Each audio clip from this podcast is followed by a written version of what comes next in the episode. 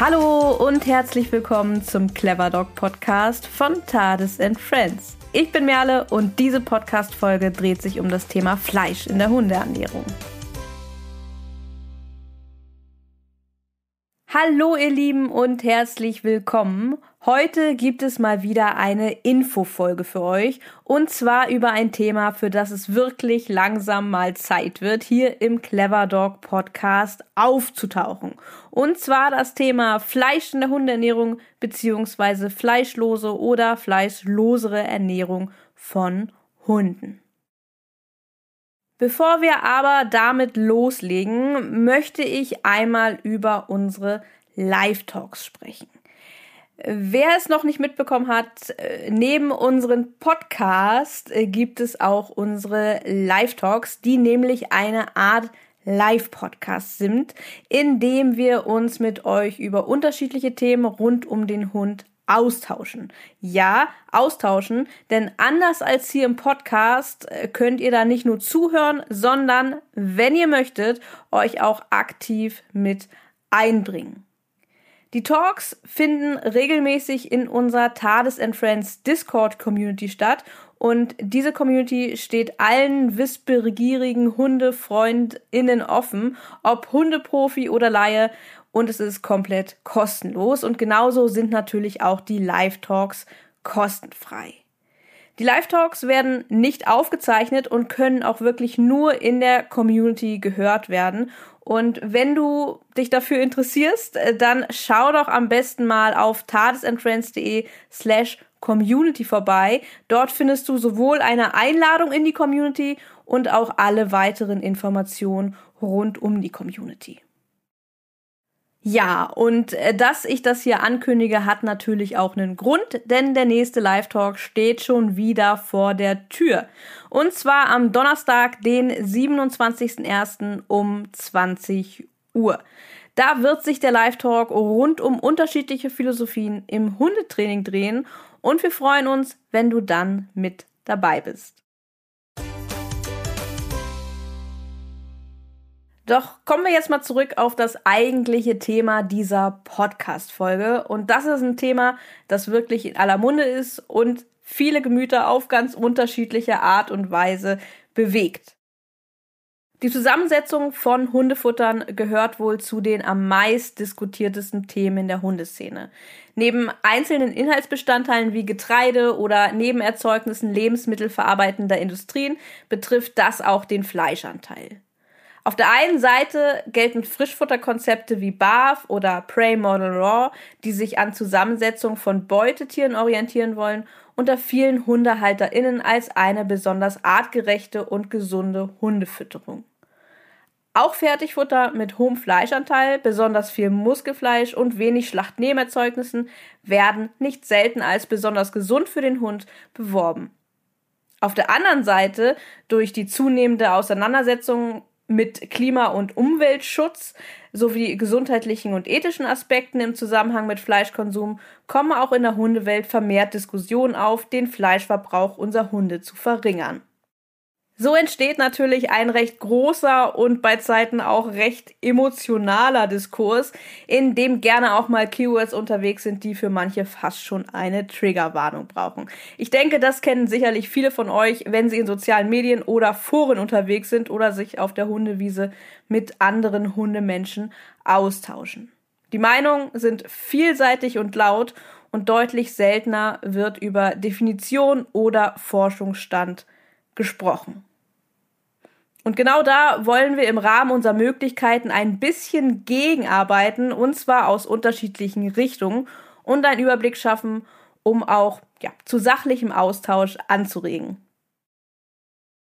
Ja, aber genau das, also ein Überblick aus unterschiedlichen Richtungen schaffen, das kann man nicht in einem Artikel, auch nicht in einer Podcast-Folge oder einer einzigen Diskussionsrunde. Das ganz klar schon mal vorneweg. Denn hier spielen sozusagen, also bei dem Thema rund ums Fleisch in der Hundeernährung, spielen ganz, ganz viele kleine Zahnräder ineinander, die es sich lohnt, einzeln unter die Lupe zu nehmen. Und daher wollen wir mit euch in den nächsten Wochen, Monaten, ja, vielleicht auch Jahren mal gucken, wie weit das Ganze geht, immer mal wieder über unterschiedliche Aspekte ähm, dieses großen Themenbereichs sprechen.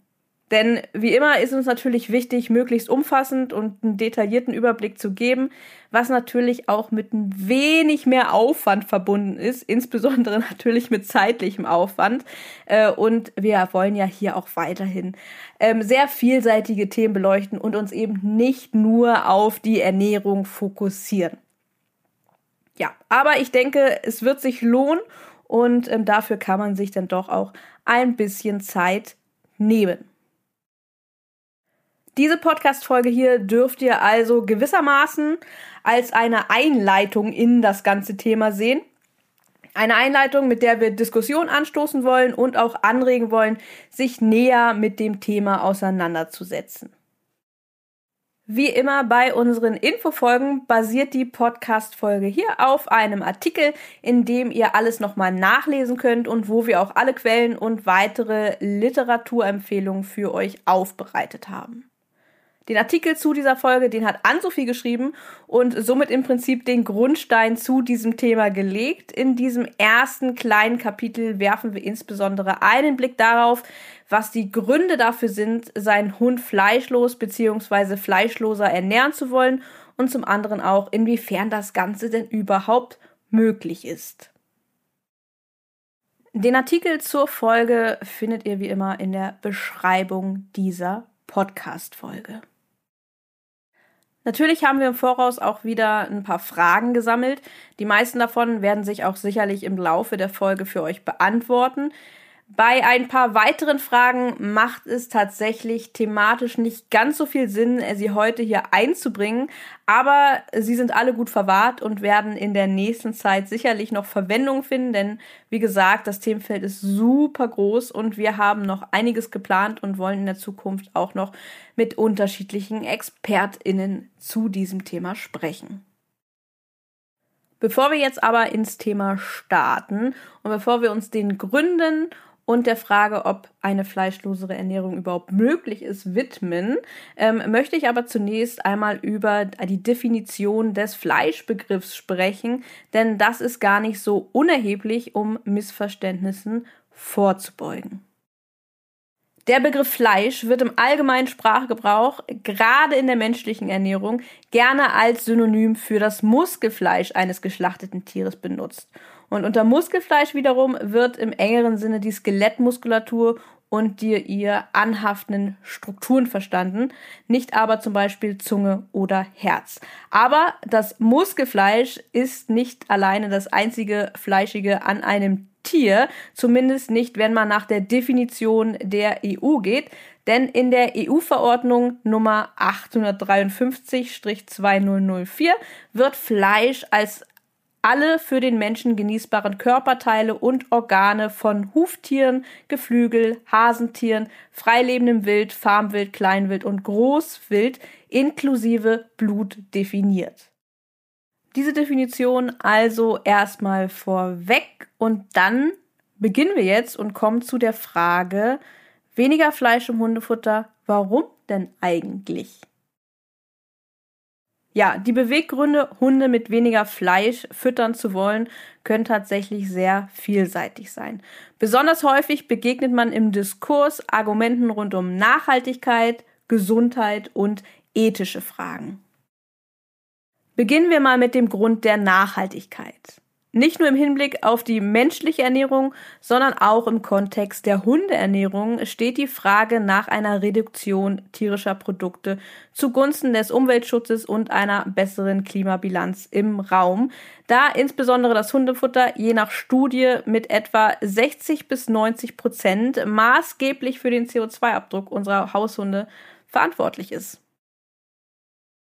Wenn wir uns hierbei mal ein ganz vereinfachtes Beispiel vor Augen führen von einem 15 Kilogramm schweren Hund, ähm, der eine tägliche Ration von etwa 600 Gramm mit einem Fleischanteil von 70 Prozent äh, gefüttert bekommt, dann konsumiert dieser zum Beispiel in einem Jahr etwa 153 Kilogramm Fleisch.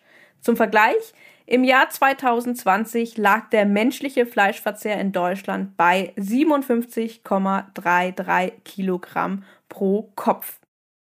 Das bedeutet, dass bei etwa 83 Millionen Menschen und 10,7 Millionen Hunden, die in Deutschland leben, Hunde eine entsprechend große Rolle beim Fleischkonsum einnehmen. Eine Senkung des Fleischanteils könnte hier also einen recht großen Unterschied machen. Besonders relevant ist dabei das nachgefragte Muskelfleisch, das in Konkurrenz zu menschlichen Essgewohnheiten steht. Denn anders als häufig angenommen, wird in der Futterproduktion eben nicht nur Fleisch genutzt, welches für den Menschen nicht genießbar ist. Auch der Import von Fleisch aus anderen EU-Ländern sowie aus dem EU-Ausland sind ein weiterer bedeutender Faktor beim CO2-Fußabdrucks unserer Hunde.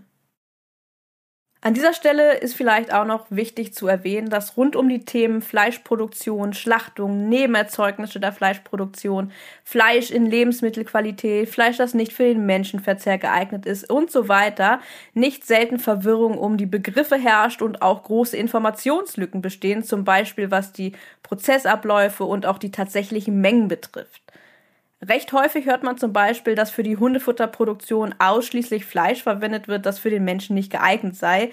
Das ist aber bei Weiben nicht so. Mit der Menge an Produkten, die nicht für den Mensch genießbar sind, könnten wir kaum unsere ganze Haushundepopulation ernähren.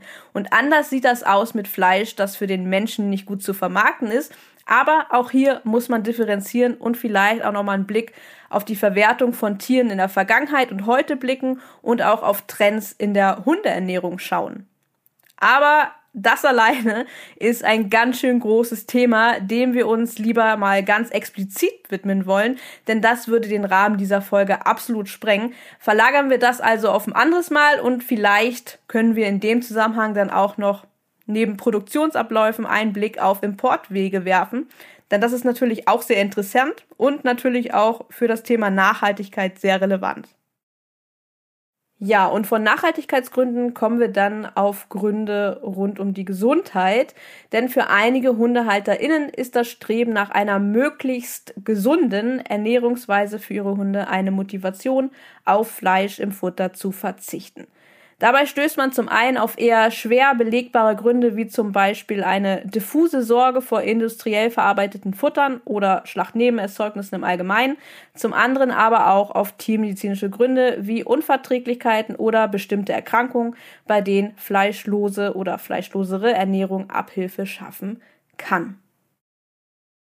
Auch bestimmte ethische Vorstellungen sind für manche Menschen ein Grund für den Verzicht auf eine Fleischfütterung. Fragen danach, inwiefern der Mensch das Recht hat, zur Nahrungsgewinnung Tiere zu töten und wie man sich gegenüber allen Tieren möglichst fair verhalten kann und ob es vor diesem Hintergrund überhaupt möglich ist, zwischen zwei Tierarten zu unterscheiden, spielt dabei eine große Rolle.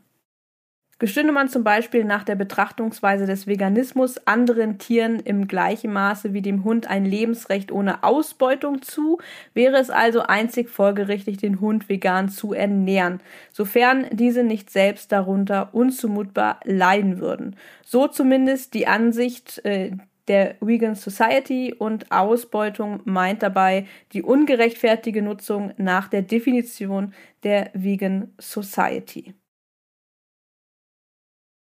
So viel als Überblick darüber, welche Gründe Menschen dazu bewegen, ihren Hunden weniger oder gar kein Fleisch füttern zu wollen. Und jetzt kommen wir mal zu der großen Frage, Hundefutter ohne Fleisch, geht das denn überhaupt? Hunde leben weltweit unter verschiedensten Umwelt- und Klimabedingungen, in unterschiedlicher Nähe zu Menschen und ihren ganz individuellen Kulturen. Gerade bei einem so anpassungsfähigen Tier wie unseren Haushunden stellt sich daher die Frage, inwiefern eine fleischlose oder fleischlosere Ernährung für sie möglich ist. Und dabei spielt im Diskurs insbesondere die Nährstoffversorgung, die Gesunderhaltung und die Stärkeverdauung eine vorherrschende Rolle. Allgemein kann gesagt werden, dass die langfristigen Auswirkungen vegetarischer oder veganer Hundeernährung bisher kaum erforscht sind. Vor allem darüber, ob die Nährstoffversorgung durch und die Verträglichkeiten von einigen pflanzlichen Produkten, gerade von Ersatzproteinquellen wie Hülsenfrüchten oder Getreiden, für eine langfristige Gesunderhaltung ausreicht, ist noch nicht genug bekannt, um fundierte Aussagen treffen zu können. Bei den meisten der vorliegenden Arbeiten handelt es sich um Umfragen von Forschenden aus den Tierschutzwissenschaften, äh, weniger aus den Tierernährungswissenschaften, die gemeinsam haben, dass sie häufig nur geringe Zeiträume und auch eine geringe Anzahl von Probanden umfassen und auch nur wenige Gesundheitsparameter überprüfen. So zum Beispiel in einer britischen Studie von 2016, wo die Forschenden rund um Andrew Knight unterstreichen, dass sich das Auftreten von Schwächen hinsichtlich der Nährstoffzusammensetzungen in den überprüften vegetarischen Futtersorten nicht von den fleischhaltigen Alternativen unterschied oder auch in einer nachfolgenden Studie des selben Teams aus 2021, ähm, die nach einer Besitzerinnenumfrage mit etwa 2300 Hunden zu den Futtervorlieben der Hunde ergab, dass pflanzlich gefütterte Hunde mindestens genauso gesund seien wie die mit Fleisch gefütterten Hunde und diese auch ähnlich gerne gefressen werden, also die pflanzlichen Rationen. Eine in Brasilien durchgeführte Untersuchung aus 2020 von Cephalon et al. ergab wiederum, dass alle drei verfügbaren veganen Hundefuttersorten die gesetzlichen Nährwertvorgaben nicht ausreichend erfüllen. Weiterführende Forschung hierzu ist insbesondere daher wichtig, weil sich viele Nährstoffimbalanzen gar nicht oder erst viel zu spät im Blut nachweisen lassen. Daher ist es nicht so einfach, wie oft angeführt, pflanzliche Rationen anhand von Bedarfzahlen äquivalent zu regulärem Futter zusammenzustellen. Darüber hinaus ist zu beachten, dass neben den Bedarfszahlen auch andere Aspekte wie Verdaulichkeiten, Proteinqualitäten und Verträglichkeiten eine wichtige Rolle spielen. Ein wenig weiter fortgeschritten ist die Forschungssituation rund um die Stärkeverdauung von Hunden.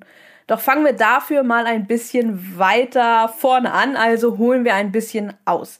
Denn eines der häufigsten Argumente im Diskurs rund um die Ernährung des Hundes ist, dass dieser ein Fleischfresser, also ein Karnivore sei und daher eine hauptsächlich aus Fleisch bestehende Ernährung benötigen würde. Häufig wird diese Annahme aus der Tatsache abgeleitet, dass Hunde in der biologischen Systematik in der Ordnung der Carnivora zu verorten sind. Der taxonomische Rang sagt aber nicht zwingend etwas über die Ernährungsform der Tiere aus, sondern beschreibt die Verwandtschaftsverhältnisse.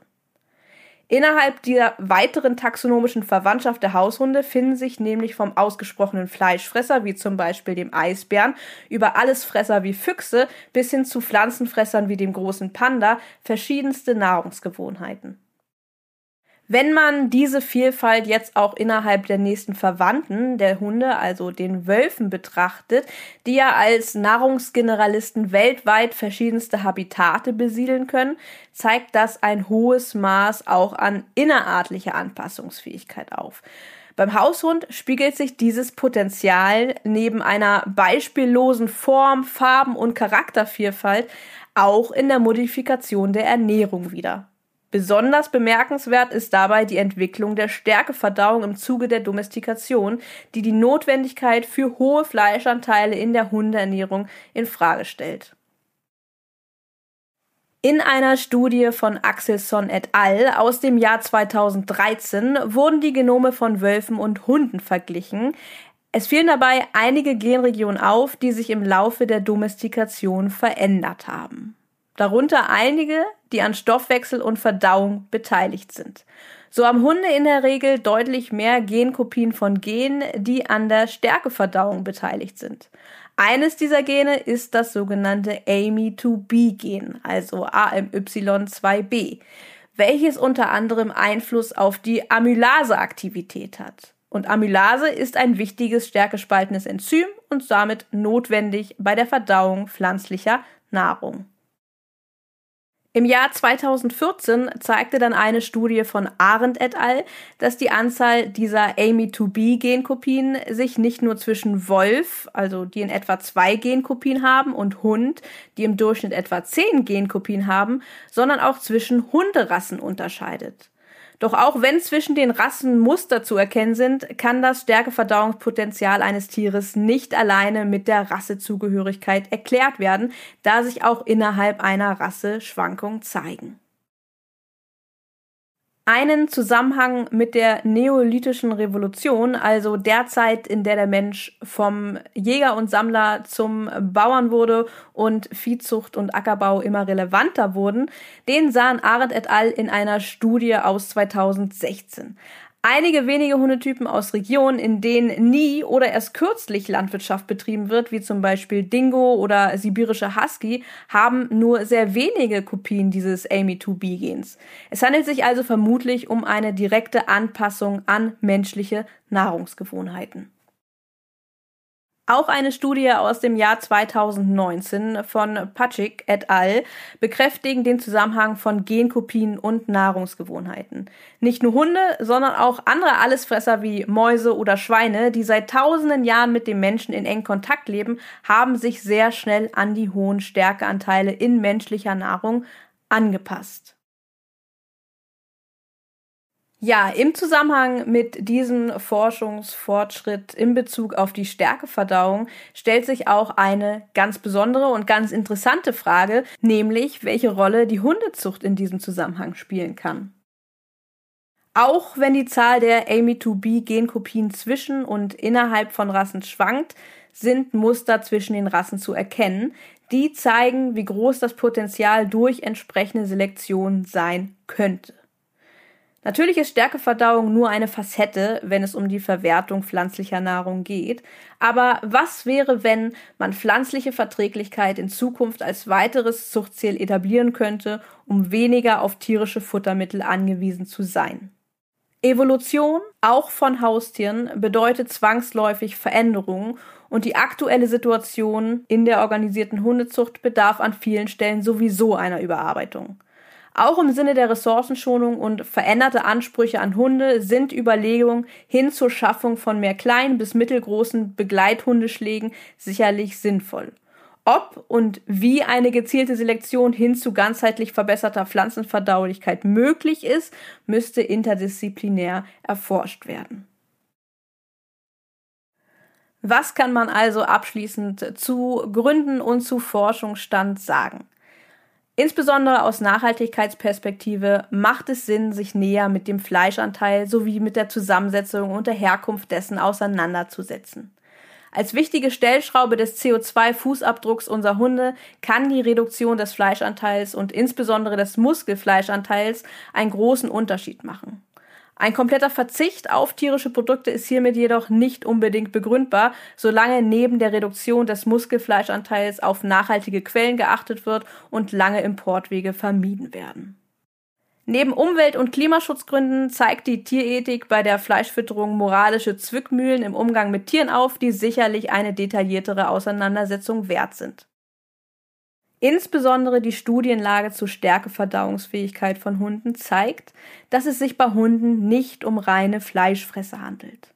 Eine deutlich fleischreduziertere oder gar fleischlose Ernährung könnte unter bestimmten Umständen möglich sein.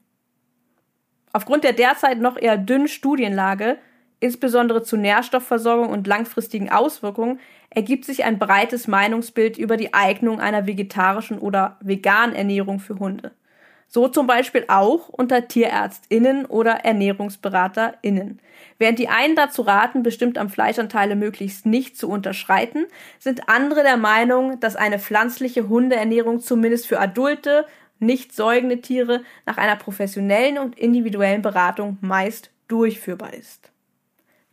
Belegbare Aussagen zu langfristigen Auswirkungen können aber letztendlich, egal in welche Richtung, erst mit weiterführender Forschung getroffen werden. Bis dahin gilt es, Vorsicht gegenüber absoluten Aussagen walten zu lassen.